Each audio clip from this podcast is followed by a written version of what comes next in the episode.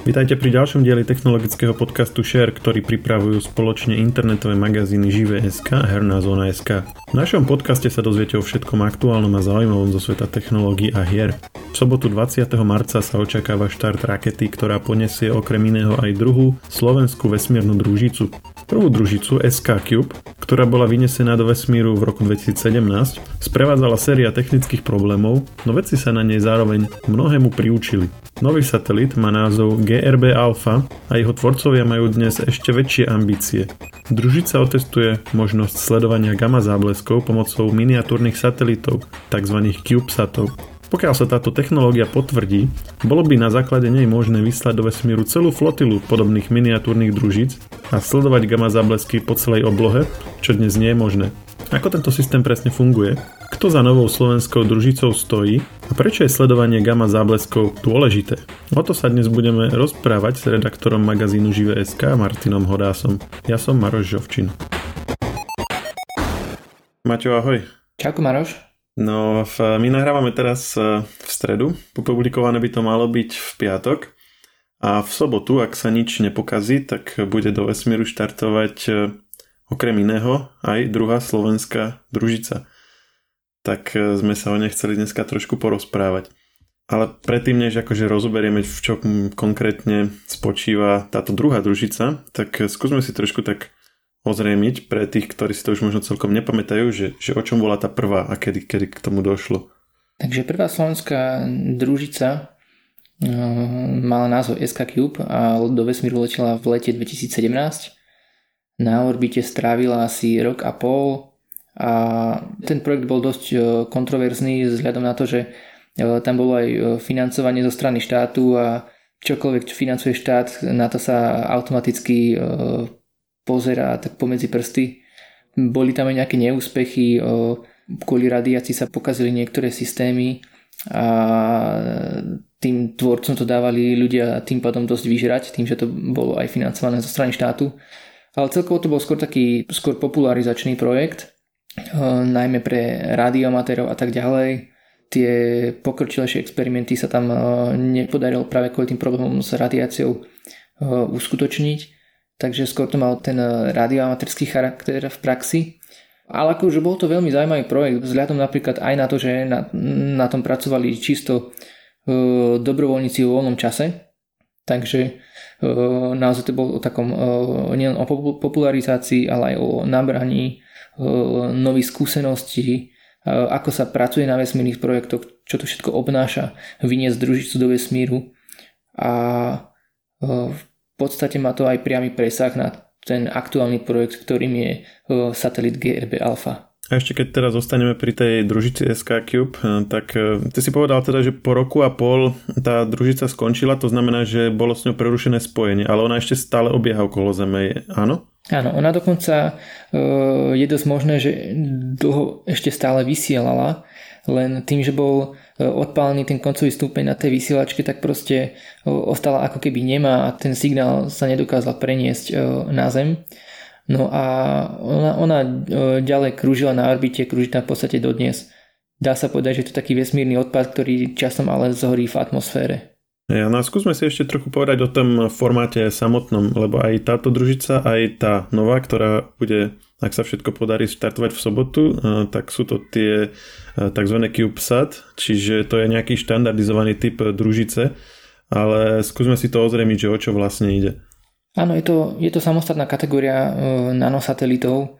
Oni sú štandardizované, poznáme kategórie 1U, 2U, 3U a tak ďalej. To 1U znamená, že je to malá kocka s hranou 10 cm a ona sa postupne nabaľuje. Keď máte družicu 2U, tak to znamená, že sú ako keby tie dve kocky spojené. To znamená 10x10x20. Hej. 3U už máš 10x10x30. A táto SkCube a GRP Alpha sú obidve 1U? Áno, obidve sú v podstate ten úplne najmenší možný rozmer, čo je 1U. Čiže povedzme si ešte raz, aký je to rozmer presne? To je kocka 10x10x10 cm, takže nejaká väčšia Rubiková kocka. Aha, tak to je úplne maličké. A z toho sa aj vysunú nejaké antény, alebo jak to potom vyzerá na tej obežnej dráhe? Hej, ono to má také vystreľovacie antenky, tam niečo ti buď prehorí, alebo nejaká strunka, alebo niečo podobné to proste vystrelí, aby potom bola možná tá komunikácia, už závisí od toho, ako to má ten konkrétny satelit riešené. Mhm. Čiže to je vlastne v podstate ako také hračkárska vec na diaľkové ovládanie, alebo niečo také, keď si to predstavíme ako keby. Hej, RC autíčko na obežnej dráhe, hej. Už potom tie väčšie satelity niekoľko účkové môžu napríklad troška aj rozprestrieť solárne panely alebo tak. A koľko to stojí vypustiť takúto družicu maličku? Koľko to stojí? To vždy závisí presne od toho, že aký máš ten satelit. Čím väčší, samozrejme, tým viac zaplatíš, ale tie jednoúčkové stále pokojne môžu stáť nejakých $120,000, hej. Tak plus minus bola SkCube a viac menej je to tak aj dnes. Ak dobre rátam, tak GRB Alpha stála $60,000, pretože ten tím za to družicou sa účastnil jednej súťaže. Tam sa súťažilo o bezplatný let na obežnú dráhu. Skončili druhý, ale aspoň za to druhé miesto dostali 75% zľavu. Takže nakoniec doplácali nejakých $15,000, ktoré zohnali od sponzorov. Takže takto nejako vychádza, teda, že tá letenka že by stála tých $60,000 na tieto ride-sharingovej misii. Skúsme si teda povedať ten ekonomický model tých raketových dopravcov, pretože to samozrejme není tak, že teraz vystrelí sa taká tá veľká raketa a na nej bude takáto maličká družica. Prečo vlastne sa vôbec vysielajú takéto maličké družice a jak to vlastne s tými veľkými raketami funguje? No tie malé družice sú taký rozrastajúci sa segment. V podstate tak ako všetká technika ide cestou zmenšovania.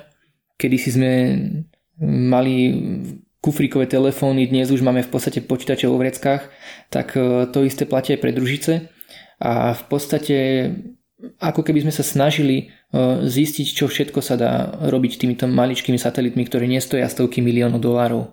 Nevýhoda týchto satelitov je, že oni vlastne lietajú ako sekundárny payload, hovorí sa tam akože užitočné zaťaženie, hej, náklad tej rakety v podstate.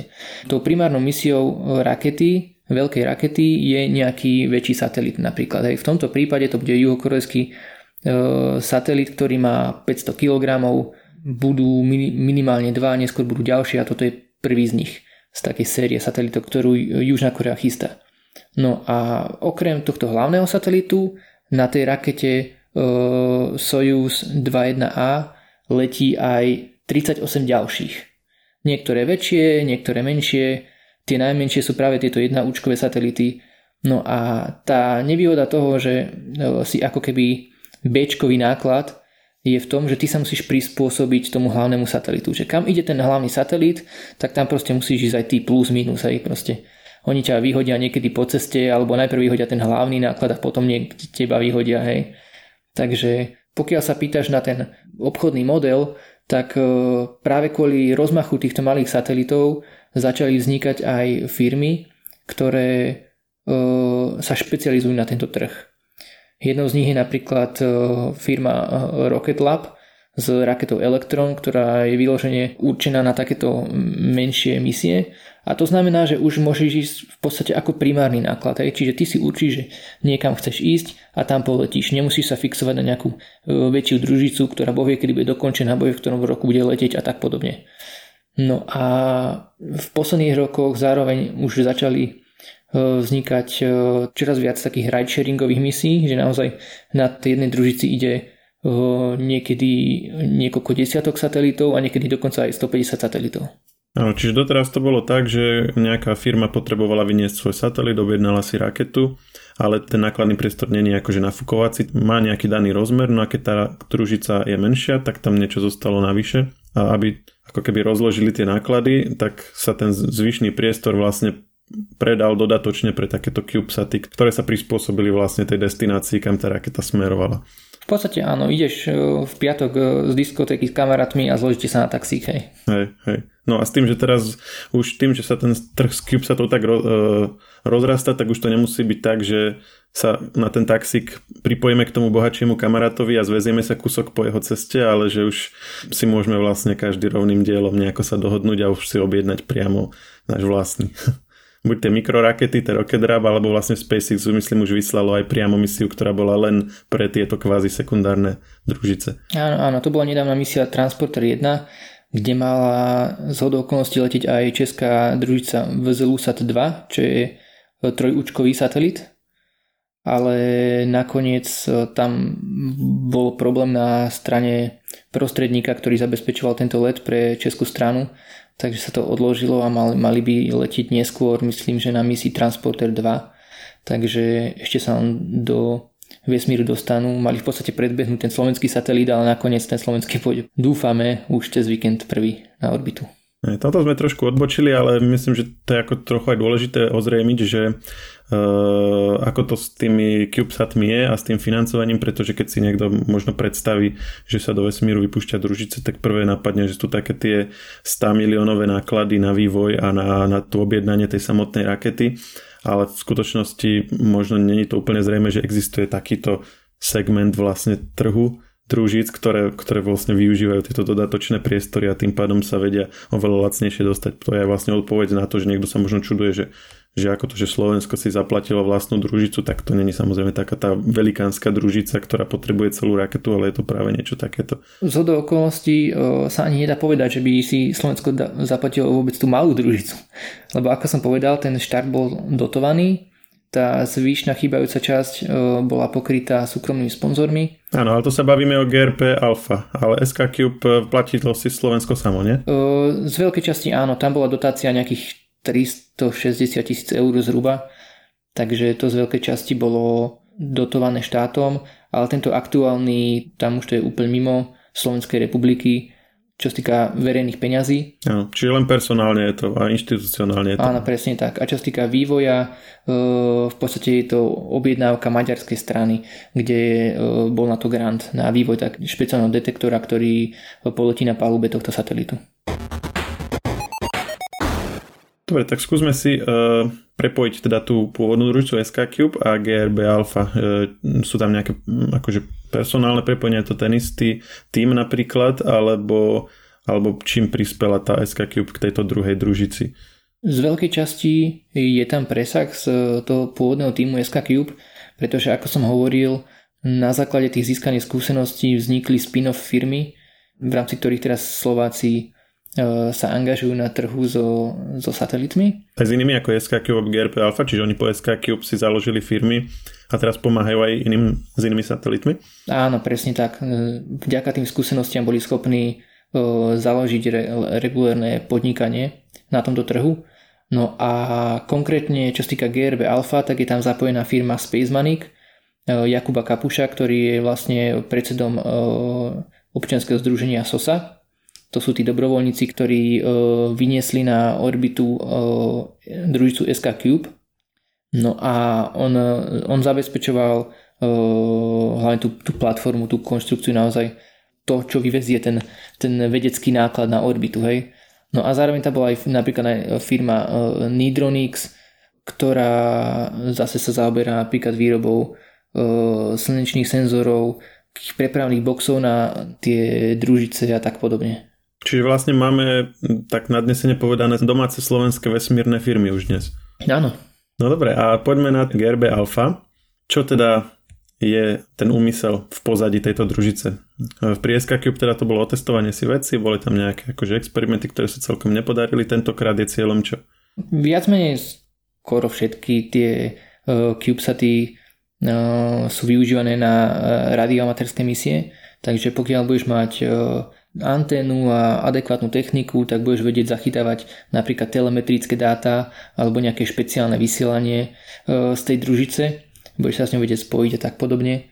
Ale to hlavnou misiou je otestovanie nového typu detektora, ktorý bude na nízkej obežnej dráhe zaznamenávať záblesky gamma žiarenia. Preto vlastne aj ten názov GRB z anglického gamma ray bursts, čo sú záblesky gamma žiarenia. No a ten detektor bude mať za úlohu zachytiť tieto veľmi nepravidelné, veľmi krátke javy, ktoré vlastne v dnešnej dobe vedia zachytávať len veľké drahé družice Ale nejde v tej misii najmä o to, že zachytáva tie záblesky, ale hlavne vyskúša ten detektor, pretože je to nové technické riešenie navrhnuté na tento účel a tí autori si chcú vlastne otestovať, či to v podstate bude fungovať. Je to taká technologická demonštrácia, ktorá, ak sa potvrdí, že ten detektor funguje, tak by v budúcnosti ho chceli použiť na celé konštelácii satelitov, aby tie satelity mali dostatočne veľké zorné pole a zároveň vďaka tomu vedeli lokalizovať, odkiaľ tie gamma záblesky prichádzajú. Dobre, čiže povedzme, že sa to vydarí, bude tá technológia fungovať, vyšlo sa ďalšie satelity, budú sa dať sledovať gamma záblesky na celej oblohe. Čo s tým? Prečo je to dôležité? Tie gamma záblesky vznikajú pri kolízii dvoch rotujúcich hviezd, kedy podľa všetkého vznikajú neutrónové hviezdy alebo čierne diery. To sú tzv. Dlhé gamma záblesky, ktoré môžu trvať aj desiatky minút. A okrem gamma zábleskov pri týchto udalostiach vznikajú aj gravitačné vlny, čo je ešte stále málo prebadaná oblasť, ktorej vedci v posledných rokoch venujú veľkú pozornosť.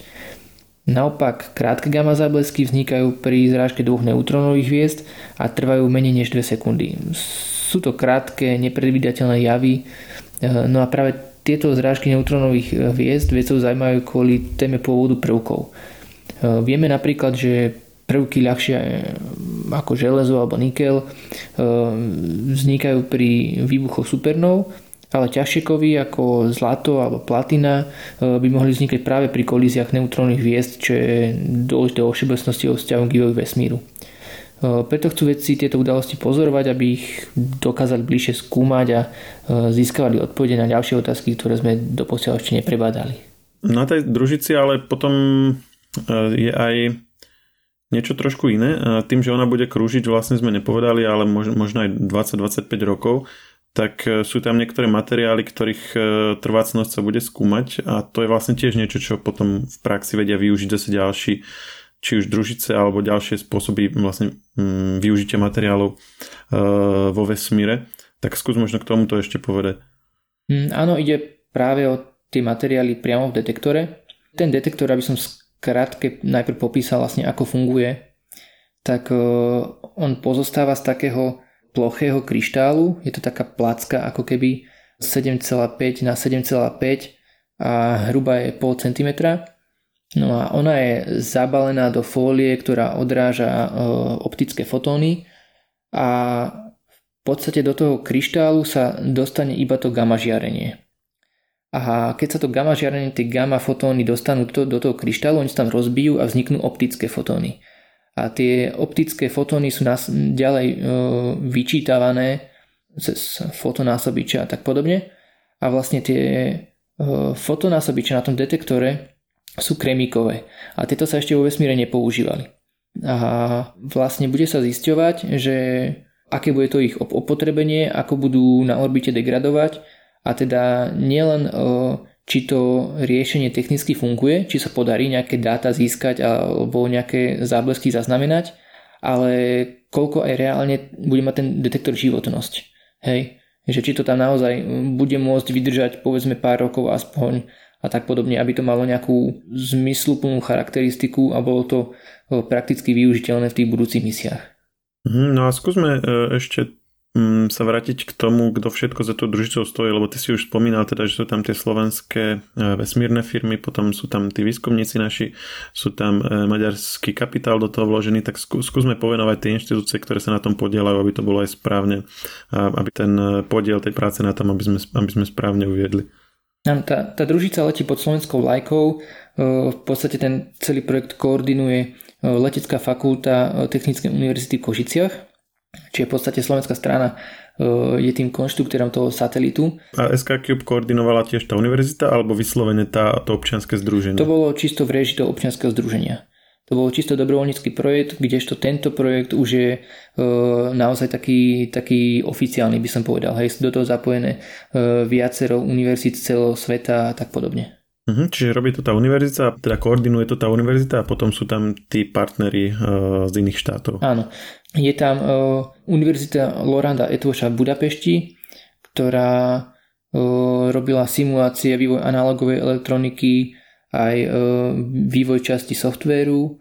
Potom je tam Konkolyho observatórium v Budapešti, ktoré je v podstate zodpovedné za celú tú vedeckú časť. Ono viedlo vývoj aj výrobu toho detektora, aj elektroniku, software a podobne, a v podstate to keby taký hlavný objednávateľ, dá sa povedať, tej družice. No a ďalej na tom spolupracovali Hirošimská univerzita, tiež sa podielali napríklad aj na testovaniu konceptu toho vyčítavania z tých kryštálov. Oni sa volajú scintilátory, tie kryštály. A potom je tam Nagoyská univerzita, tiež z Japonska, ktorí pomáhali navrhnúť koncept tej mechanickej štruktúry toho detektora. Potom je tam ešte napríklad aj Česká Masaryková univerzita v Brne, kde v podstate pôsobí Norbert Werner, ktorý je vedeckým koordinátorom tejto misie a s ktorým sme robili aj rozhovor a v podstate sme ho dnes, ako nahráme v stredu, pred nejakou polhodinkou vydávali na web, takže tam odporúčam prečítať si všetky detaily k tomu technickému riešeniu, ktoré sme tam pekne vysvetlili. No poďme sa pobaviť ešte trošku o tom štarte. Ty si hovoril, že ho budeme môcť sledovať aj naživo, tak skús povedať, že kto to vlastne vypúšťa, kedy a ako to budeme sledovať. Je to komerčný let, ktorý zabezpečuje firma GK Launch Services a ten štart je momentálne naplánovaný na sobotu ráno o 7:07 nášho času. Bude to možné sledovať cez YouTube, bude tam live stream, ktorý sa začne o 6:15 a v podstate všetky informácie k letu budú opred dostupné v piatok večer na Živé.sk, takže stačí nás sledovať a o nič neprídete. No výborne, čiže tento podcast bude publikovaný niekedy v piatok po obede, takže ak nás stihnete počúvať ešte do soboty rána, tak môžete potom si to hneď aj pozrieť, keď nás budete počúvať neskôr, zrejme už budete vedieť, či sa ten štart podaril alebo nie. Každopádne my sa na to tešíme a veríme, že to vidia, že všetko bude fungovať ako má. Ja ti ďakujem, Maťo, že si nám to takto vysvetlil a počujeme sa opäť pri nejakej ďalšej téme. Ďakujeme, ja držím palce. Čaute. Technologický podcast SHARE nájdete vo všetkých podcastových aplikáciách vrátane Apple Podcasts, Google Podcasts či Spotify. Nové časti sa objavujú tiež v podcastovom kanáli aktuality.sk.